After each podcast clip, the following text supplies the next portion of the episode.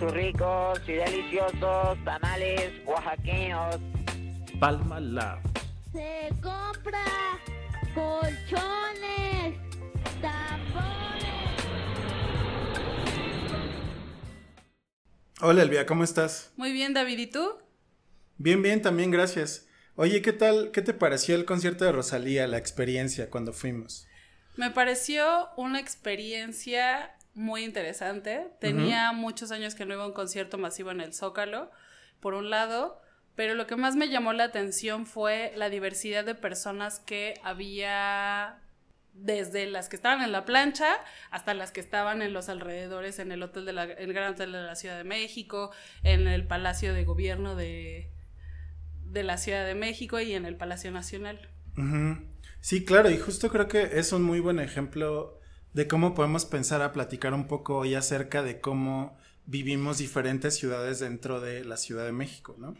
Precisamente de cómo, no sé, algunos llegamos en coche, otros llegan en transporte público, otros llegaron un día antes y acamparon ahí porque querían asegurarse un lugar hasta adelante, y otras personas, las más privilegiadas, pues reservan o tienen el pitazo de que va a haber un concierto y reservan varios cuartos del hotel, del Gran Hotel de la Ciudad de México, ¿no? Entonces creo que a mí siempre me ha parecido un tema muy interesante el pensar cómo existen y cómo vivimos diferentes ciudades. Sí, creo que, o sea, este punto de las diferentes ciudades en la Ciudad de México, que es pensar las ciudades de México más que la Ciudad de México, es muy interesante porque no solo te permite ver cómo, dependiendo de las condiciones de vida que tienes, es la ciudad que vives, sino también cómo esas ciudades paralelas a veces se conjugan muy poco, ¿no? O sea, cómo conviven esos diferentes estratos sociales, porque en el mismo espacio público, los que estaban en el Gran Hotel de la Ciudad de México, los que estaban desde Palacio Nacional,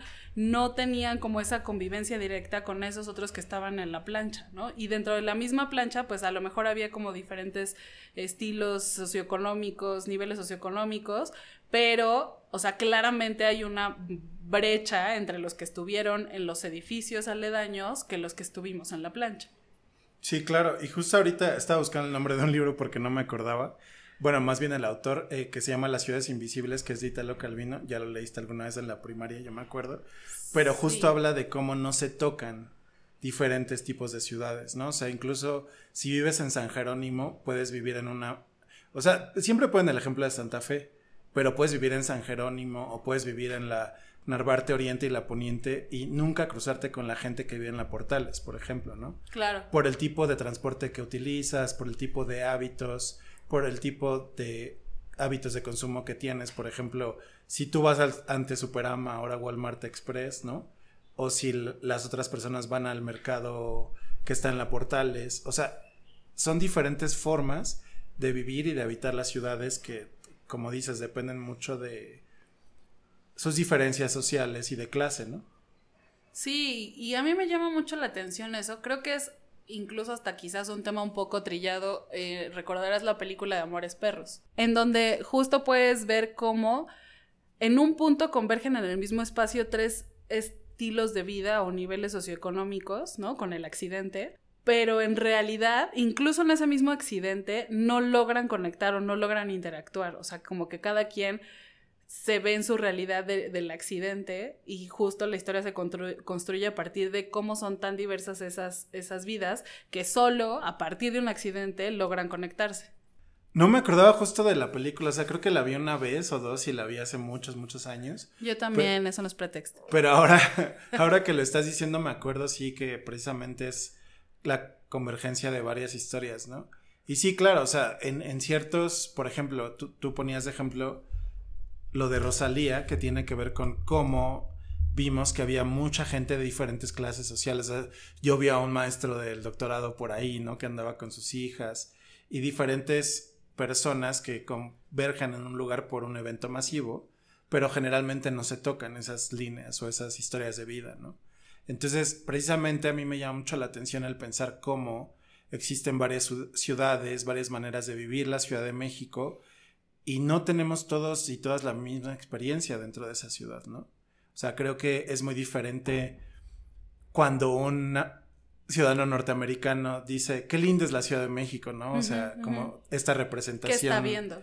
de qué es la Ciudad de México para, generalmente no para todos, ni todas los y las norteamericanas, pero generalmente es la representación de la Condesa, la Roma, la Narvarte, etcétera. Y eso me lleva a pensar precisamente en que no solo es una cosa de las ciudades que vivimos los mexicanos CDMXenses, ¿no? Por ejemplo, sino también como todas estas experiencias extranjeras o foráneas vienen a dar otra perspectiva a lo que es la Ciudad de México.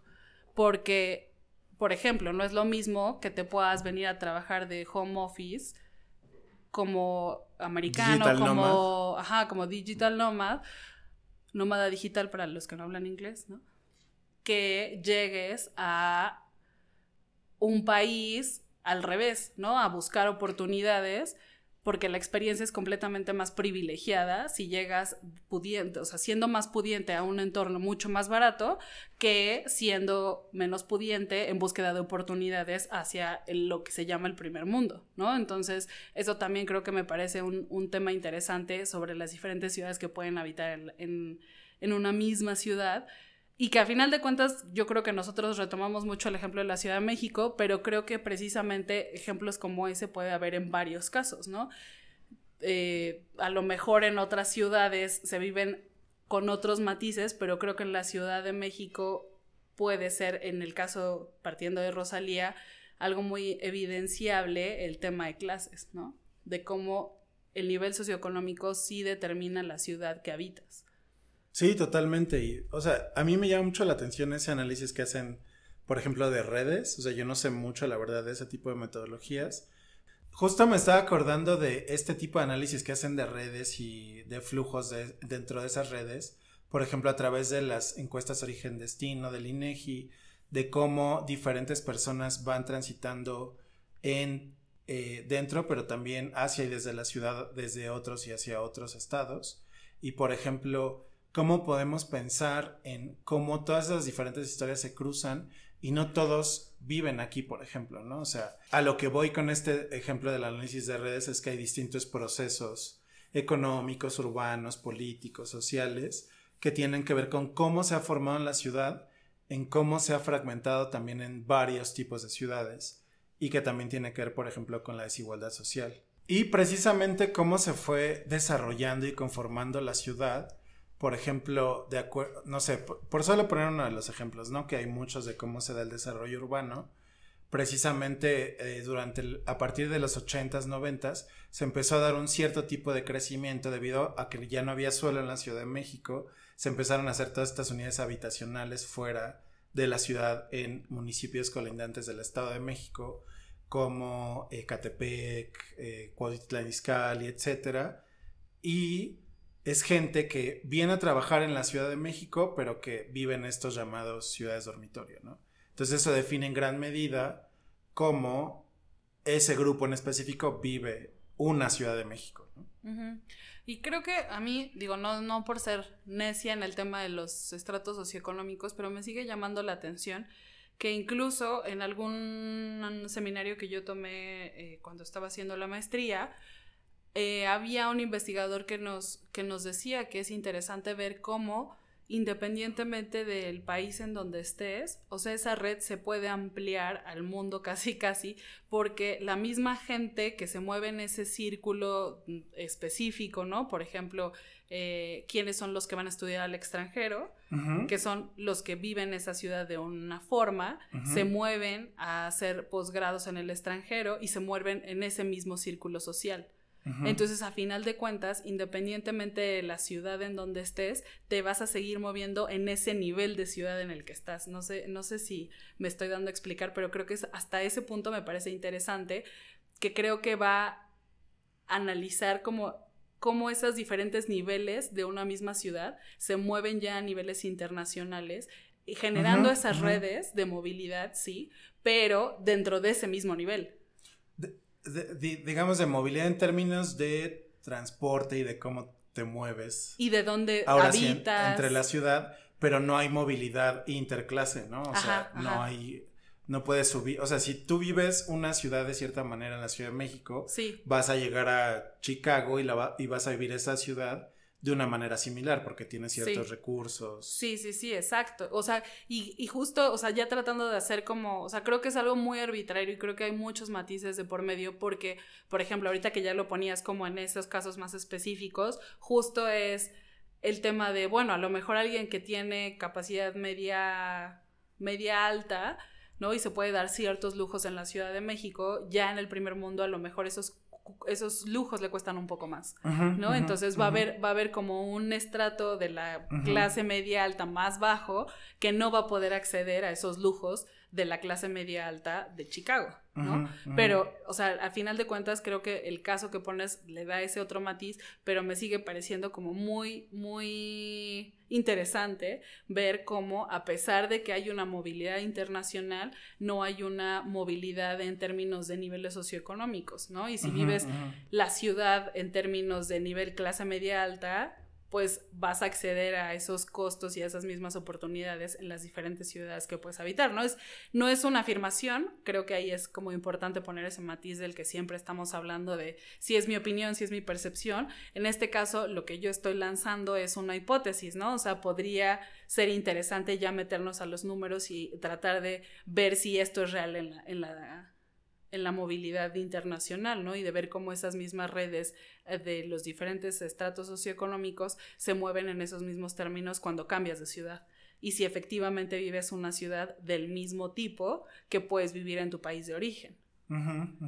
Sí, es, es muy interesante como esa idea, porque no solo es tanto, solamente de percepción, digamos, el problema o el tema del que estamos hablando, de cómo vivimos y percibimos una ciudad, sino también de que hay números reales, ¿no? De costos de vida, de estilos de vida que tienen asociado, por ejemplo, cuánto cuestan las rentas en ciertas colonias de la Ciudad de México versus vivir en, otro, en otra ciudad, en otro país en el mundo, ¿no? Pero también dentro de la misma ciudad implica como este tipo de análisis más profundo de cuál es el tipo de ciudad que vivo si tengo un ingreso de tanto dinero, ¿no? Y tengo que vivir en la periferia porque es para lo que me alcanzó mi crédito del Infonavit, o tengo que rentar en el centro porque es para lo que me alcanza, o tengo que vivir con mis padres en la periferia o en donde sea. Y que pues precisamente, o sea, ahora, que hemos estado haciendo el stream en la noche, pues precisamente este, o sea, cómo se van definiendo las dinámicas dentro de una ciudad es un fenómeno complejo, ¿no? Ahora que hemos estado revisitando el, concepto de la complejidad, de cómo tienen que haber procesos económicos, pero también de cómo se transporta la gente, pero también de estilos de vida y redes familiares, por ejemplo, o sea, ¿por qué yo no me estoy yendo a vivir a otra ciudad, ¿no? Porque por qué hay más trabajo en la Ciudad de México que en otros estados, o porque es mejor pagado, pero al mismo tiempo es más cara la vida en la Ciudad de México que en otras ciudades del país o del mundo. Entonces, o sea, son muchos fenómenos que, y, o eventos o procesos que están determinando cómo vivimos la ciudad, ¿no? Además de nuestras propias decisiones individuales. Claro, me parece interesante lo que pones sobre la mesa, solo quiero hacer el paréntesis de, o sea, que justo, o sea, yo me estaba yendo como a lanzar la hipótesis de que me parecería interesante, por un lado, ver si ya se han hecho como estos estudios que ya son más de casos específicos, Ujú.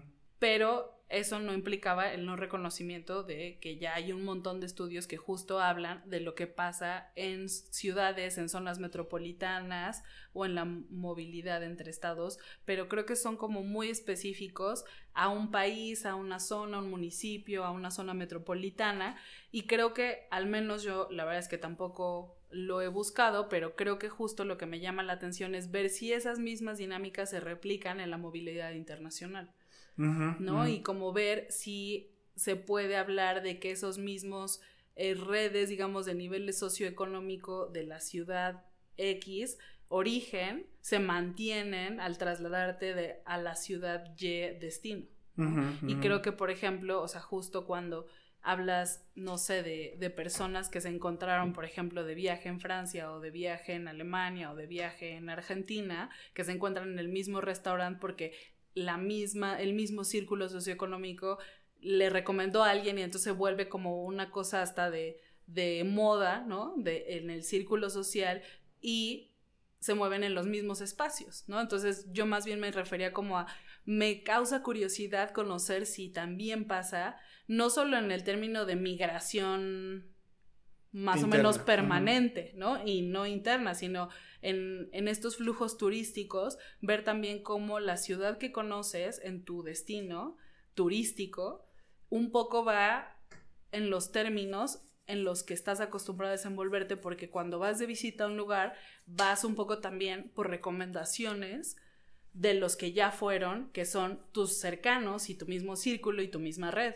Ujú, Entonces ujú. acabas yendo a zonas muy similares en condiciones que pueden ser muy similares, ¿no? Y, y creo que más mi hipótesis se refería como a eso, me parecería interesante como buscar o, o ver si hay como algún estudio más como las que ya mencionas, pero me, me refería más como a ese supuesto que al que mencionas, que creo que sí hay mucha información ya más al respecto que justo hablan de esa complejidad y problematizan justo las diferentes ciudades dependiendo de las desigualdades, por ejemplo, y que depende mucho del marco teórico desde el que se enfoquen para decir la conclusión a la que estamos llegando es un tema de desigualdad, es un tema de, de movilidad, es un tema ambiental incluso, ¿no? Y cómo todo eso al, se vuelve a- en cosas circulares, ¿no? De decir, tanto es determinante como condicionante, ¿no? O sea, si tú naces en cierto entorno, replicas estas condiciones y es muy difícil que logres pasar esa barrera, ese techo de cristal, ¿no?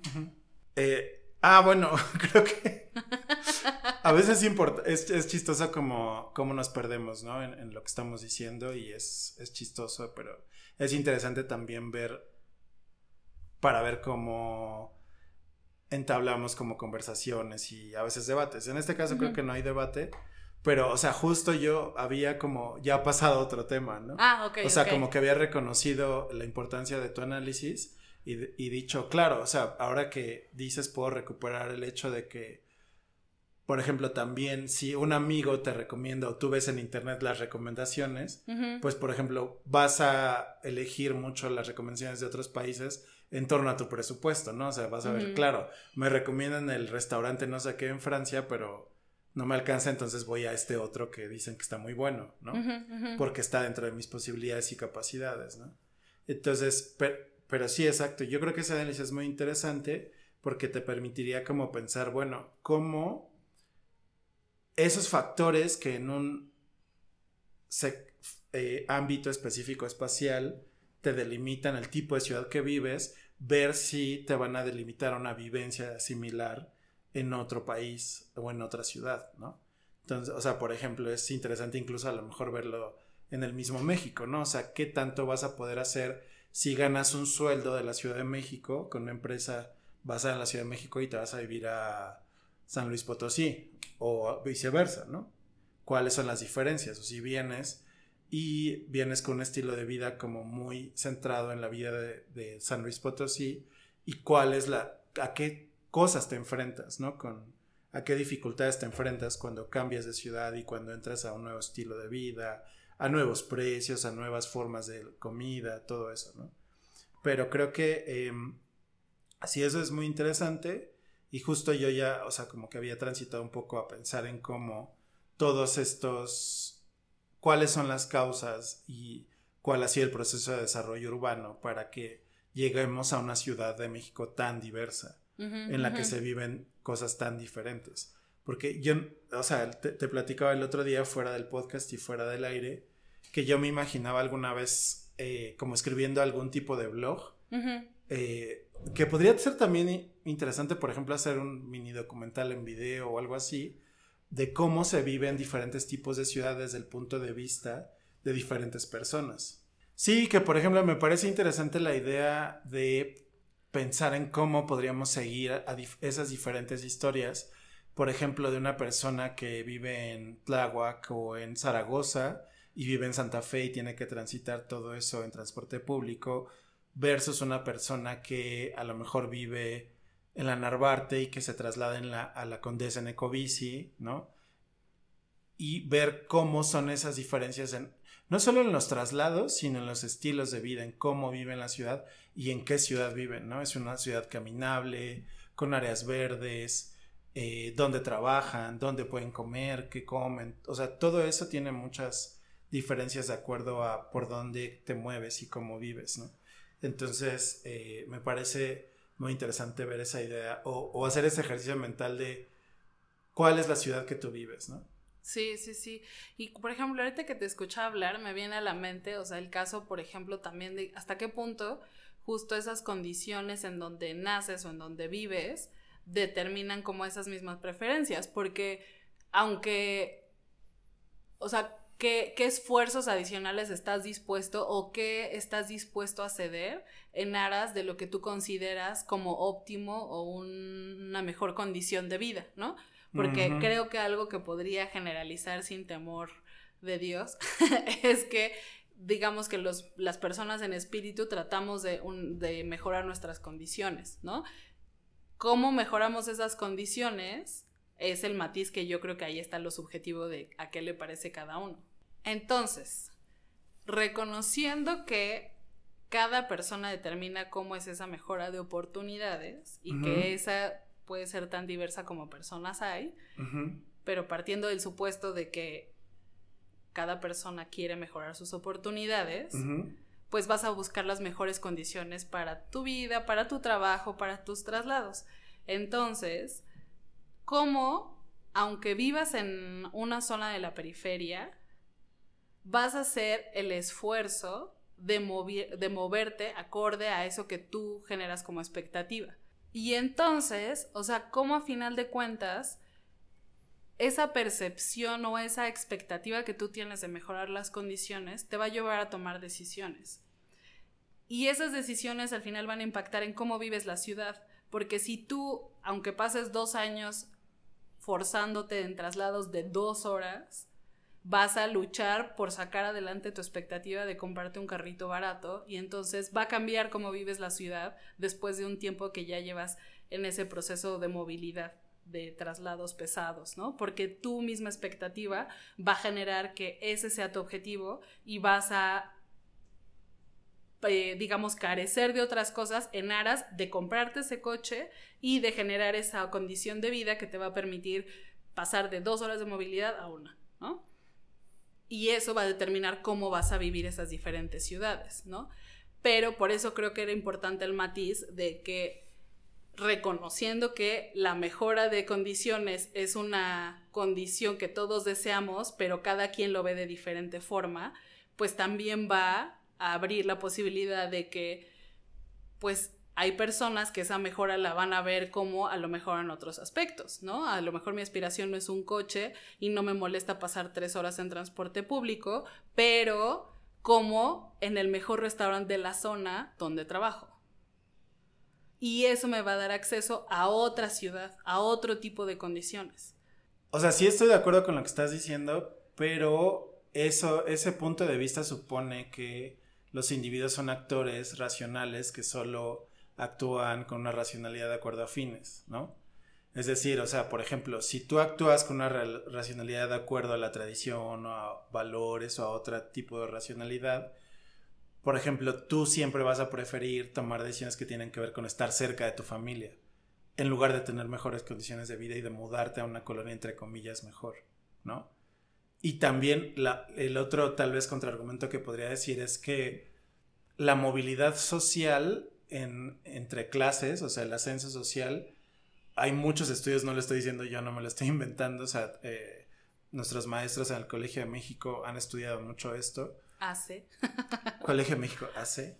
Eh, eh, pero por ejemplo ahí está Patricio Solís, que es un experto precisamente en movilidad social, que precisamente su- sus artículos y sus publicaciones van en el sentido de, o sea, es que hay un hay un límite a la movilidad social, ¿no? O sea, no todos podemos ser Zuckerberg, no todos podemos llegar a vivir en Santa Fe, quien quiera hacerlo, o sea, yo aunque tuviera las oportunidades y las posibilidades de hacerlo, nunca viviría en Santa Fe, pero pues sí, a lo mejor en comprar una casa en estas colonias centrales, ¿no? Que son tan famosas.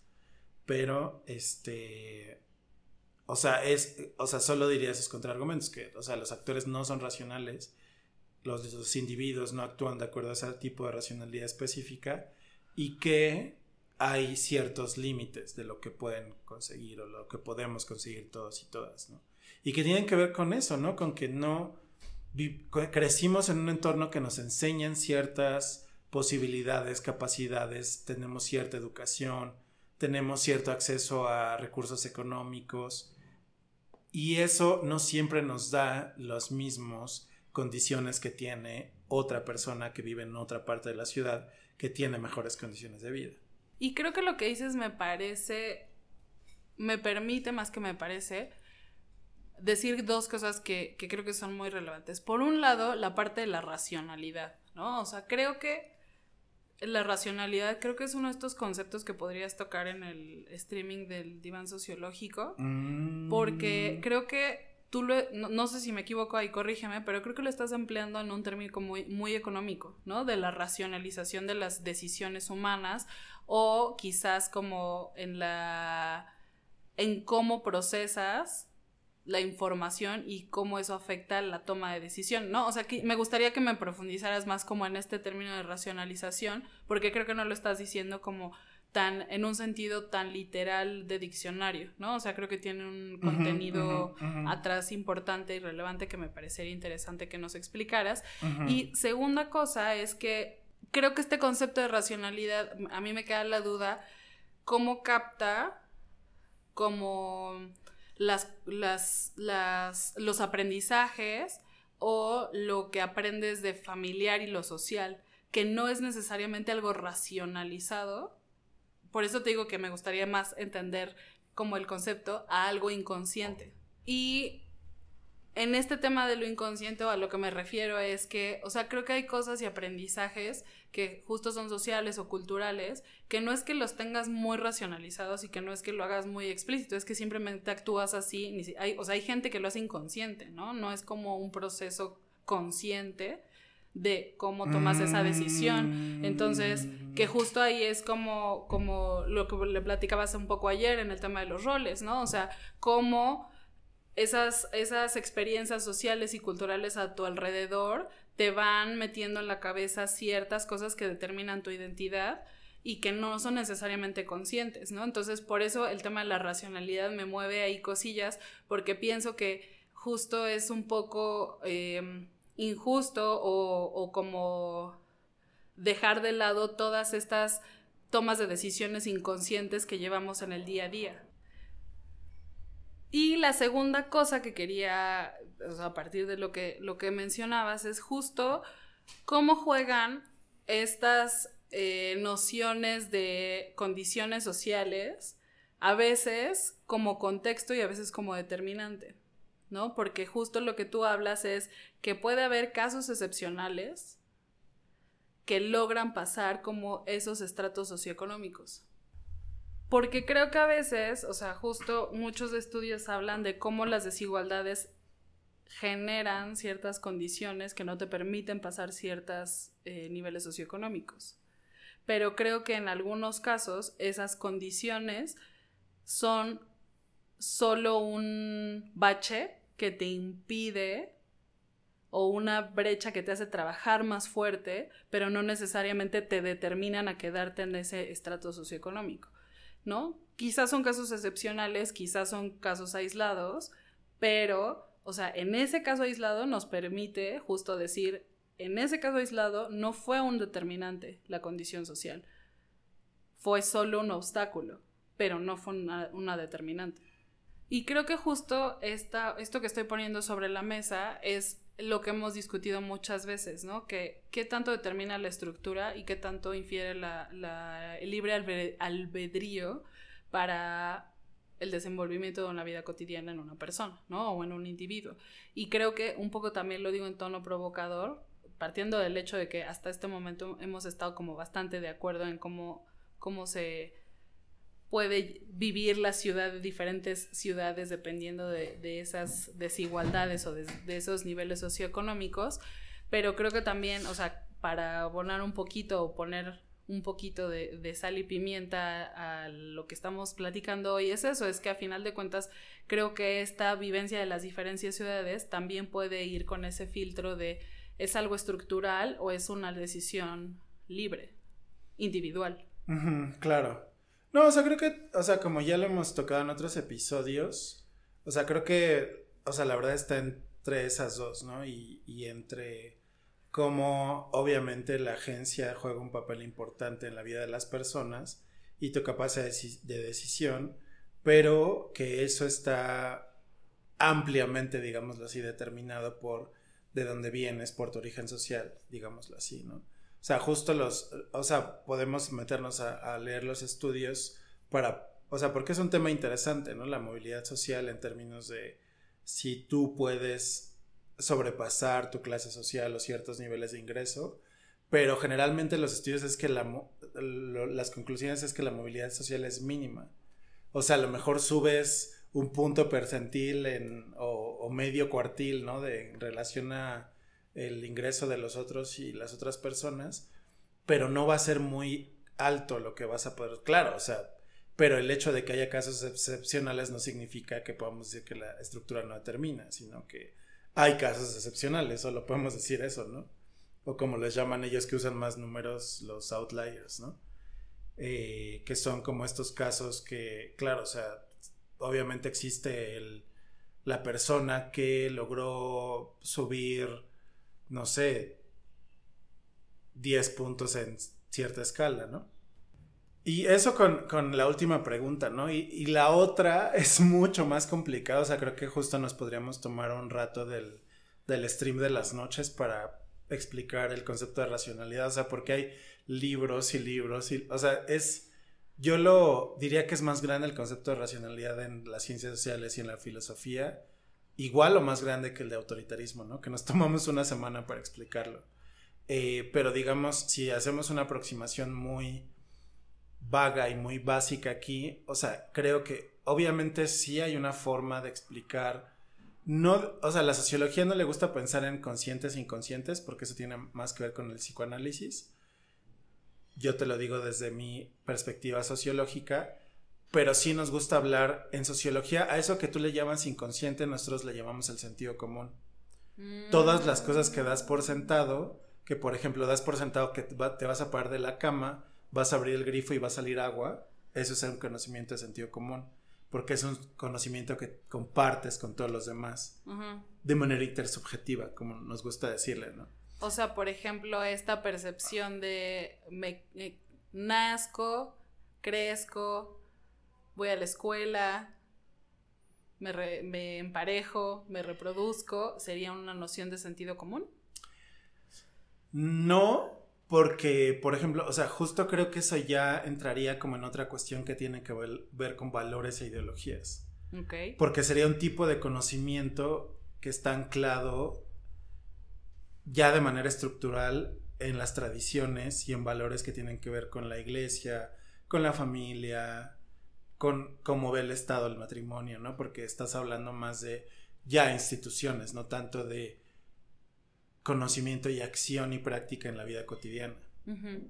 Entonces creo que eh, eso sería como una noción muy básica de lo que significa eso, ¿no? Y pues claro que todo ese conocimiento y ese, ese conocimiento y práctica de sentido común en la vida cotidiana, pues claro que va determinando, por ejemplo, qué conoces y das por sentado de la vida en la ciudad, ¿no? O sea, es, esta noción ha sido muy criticada porque precisamente si tú has por sentado en la Ciudad de México que vas a hacer una hora tu lugar de destino, pues vivimos en sociedades que no son ordenadas y que hay mucho riesgo y que hay mucha, mucho caos en las que no podemos predecir o tomar por sentado que vamos a llegar a cierta hora porque la Ciudad de México es un desastre. Entonces creo que, o sea, podemos retomar ese concepto que es muy interesante para el stream en un, en un par de semanas o tal vez más porque creo que ese sí vale la pena prepararse mucho porque es muy difícil. Y eh, creo que para lo que nos sirve mucho es para precisamente repensar, o sea, cómo vivimos y cómo interpretamos y cómo actuamos dentro de la ciudad, ¿no? O sea, cómo es, o sea, cómo toda esa formación de estructuras y determinismos y procesos grandes nos definen como grupos y como individuos, ¿no? A que vamos a vivir distintos tipos de ciudades de acuerdo, por ejemplo, a cuánto puedes gastar en si tienes un coche o no, si te mueves en transporte público o no, si vives en una zona céntrica o no y te puedes mover en bici, por ejemplo, ¿no? Y si es seguro, precisamente si puedes salir de tu casa durante la noche a, a fiestas, a entretenimiento de manera segura y y que no vas a tener miedo de que te desaparezcan o de que te roben o de que te pase cualquier cosa. O sea, yo, yo como sociólogo siempre he creído que existe un juego, ¿no? O sea, como que siempre te molesta un poco con el tema de las estructuras, porque tú eres más, eh, digamos, crees más en el poder de la acción del individuo. Entonces yo siempre soy como muy contreras en decir, no es que la estructura tiene mucho peso, para que la traigamos a colación en los podcasts, ¿no? Pero yo como sociólogo la verdad es que... Y en las discusiones y en las discusiones. familiares. Pero creo que, em, pues eso, o sea, nos ayuda a repensar cómo nos comportamos en la ciudad y cómo hay diferentes tipos. Y creo que, eh, aunque nos salgamos un poco del tema de los diversos tipos de ciudades, o sea, nos ayuda a pensar más teóricamente cómo actuamos en ellas, ¿no? Y creo que, o sea, lo que dices me- justo me permite a mí regresar al tema. Me permite regresar al tema de la ciudad porque creo que a final de cuentas, lo que dices, o sea, eso que yo llamé o que trataba como de acomodar como inconsciente, desde tu perspectiva sociológica, como me lo planteas, tiene que ver con tres cosas, ¿no? Con, con los valores, o sea, de- por una parte con la cosa más institucional y por otra parte con el sentido común. ¿no? Y que a final de cuentas, ese sentido común conjugado con los valores, conjugado con, con todo lo que pueda caber dentro de lo institucional, que se permea al inconsciente del individuo, pues al final va a determinar esa vivencia de la ciudad que vives. Sí, pues creo que esto nos permitió también pensar en no solo cómo se dan las diferentes ciudades de acuerdo a ciertos procesos sociales, sino también cómo se define el comportamiento, ¿no? De, de muchos grupos de la población y de cómo, qué tanto incide la decisión individual y estos grandes procesos. Y es- siempre es interesante discutir eso, ¿no? Porque va a tener mucho que ver con qué tipos diferentes de ciudad vivimos todas y todos. Entonces, pues, creo que es muy interesante que tuvimos un, un desvío un poco largo, pero, pero, pero fue interesante tenerlo, ¿no? Y pensar en la racionalidad y en la economía y todo eso. Entonces, eh, creo que eso nos podemos poner el compromiso de hablar en algún momento del concepto de racionalidad En el diván sociológico. en el diván sociológico, que es el stream que hacemos en las noches en vivo a las 7 de la noche, nuestra canal de YouTube, eh, Palma Lab.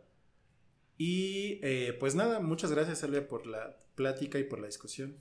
Gracias, David. Nos vemos en el siguiente episodio. Muchas gracias a todos y todas.